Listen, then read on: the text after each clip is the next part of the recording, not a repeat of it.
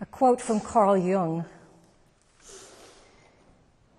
Your vision will only become clear when you look inside your heart. Who looks outside dreams. Who looks inside awakes. Joseph must have known in his dream of dreams that Mary carried the word in her womb, that Joseph trusted his dream, that Joseph accepted the non rational unknown, ennobles him in humility, courage, and integrity. That Joseph changes direction overnight in a dark conversion makes him both a mystical icon and an icon of hope. Because Joseph is awakened by his dream, those of us looking on can take heart. I can change direction. I can take risks. I can learn to see in new ways.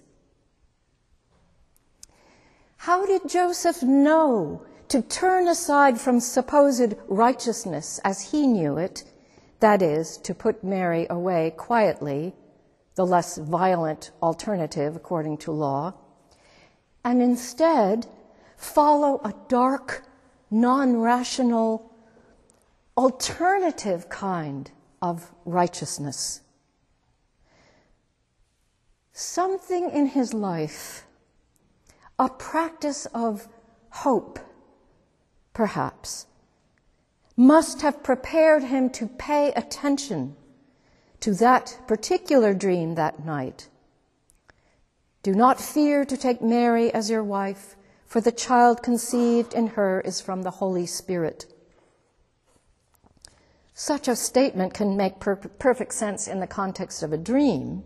Do not fear to take Mary as your wife, because your child is conceived, um, the child conceived in her is from the Holy Spirit. And you will take her to Mediterranean Disneyland in Alexandria and take a ride on a flying elephant called Dumbo, and that baby of hers will walk on water, and you'll have to go fetch him, but you too will walk on water, and then you'll help the king of Egypt shell chickpeas. How do you find the prescient dream within the silly dream?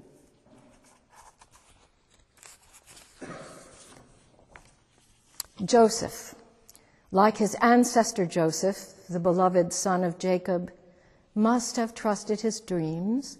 Okay, maybe Dumbo and the king with chickpeas was too silly. But dreams make sense when you're in them, but not upon waking. What is more likely, really? That Mary experienced sexual relations most likely unwelcome or that she's pregnant by the Holy Spirit. I mean, really. But the messenger in the dream sweetens the message with scripture passage pregnant with hope, already deeply familiar to the dreamer. Look, a young woman shall conceive and bear a son and they shall name him Emmanuel, which means God with us. But even more than his dreams, in order to embrace Mary's unusual pregnancy, Joseph must have trusted not only the voice of God in the prophets, but the through line tales of reversals of power throughout the story narratives from Abraham on. First, Joseph chose not to blame the victim, Mary, which put himself at risk of being forever an outsider. Second, he chose wild, illogical hope. Hope flies to hope. Hope implies action. Rebecca Solnit, the multifaceted activist and writer, says Hope is not a lottery ticket you can sit on a sofa and clutch, feeling lucky. It is an axe you break down doors with in an emergency. Hope should shove you out the door because it will take everything you have to steer the future away from endless war, from the annihilation of Earth's treasures, and the grinding down of the poor and marginal. To hope is to give yourself to the future. And that commitment to the future is what makes the present inhabitable. Joseph is the embodiment of hope. And he means to pass this hope on to his son. So indulge me in a minute, um, imagining him cradling his little one and singing, but first we have to burp him, and you'll see why in a minute. So here's the baby, and we're burping him. This is Joseph. Happy are those who help in the name of God, whose hope is in the name of their God.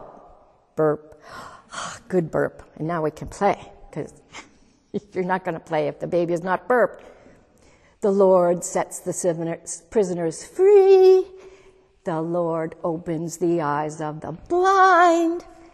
The Lord lifts up those who are bowed down. The Lord loves the righteous. The Lord watches over the strangers and upholds the orphan and the widow. But the way of the wicked he brings to and the baby's screaming with laughter. If Joseph could believe and hope in the Lord's promise, to execute justice for the oppressed, give food to the hungry, set the prisoners free, open the eyes of the blind, lift up those who are bowed down, love the righteous, watch over strangers, uphold the orphan and widow, then he probably had the potential to believe his espoused girl could be pregnant by the Holy Spirit rather than by a bullying Roman soldier. See Joseph's nobility in today's passage from Luke. Children are the cruelest critics um, because they know you love them, and so they'll say anything. But here's Joseph the opposite of toxic masculinity, with the opposite of arrogance, Joseph swallows the insult. I must be at my father's house for his own son's sake, for his own son's own emerging sense of identity to protect Jesus' own belief in the through line of reversals of hubris and hate. You see what he did as a father? That's so moving to me. Rebecca Solnit again. I believe in hope as an act of defiance, or rather, as the foundation for an ongoing series of acts of defiance. Those acts necessary to bring about some of what we hope for while we live by principle in the meantime. There is no alternative except surrender. And surrender not only abandons the future, it abandons the soul.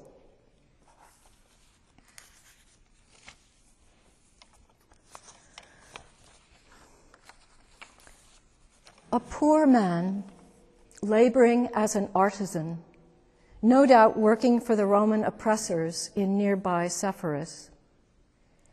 Joseph drew hope from the texts of his tradition and saw in them the opportunity to act within the crack of business as usual.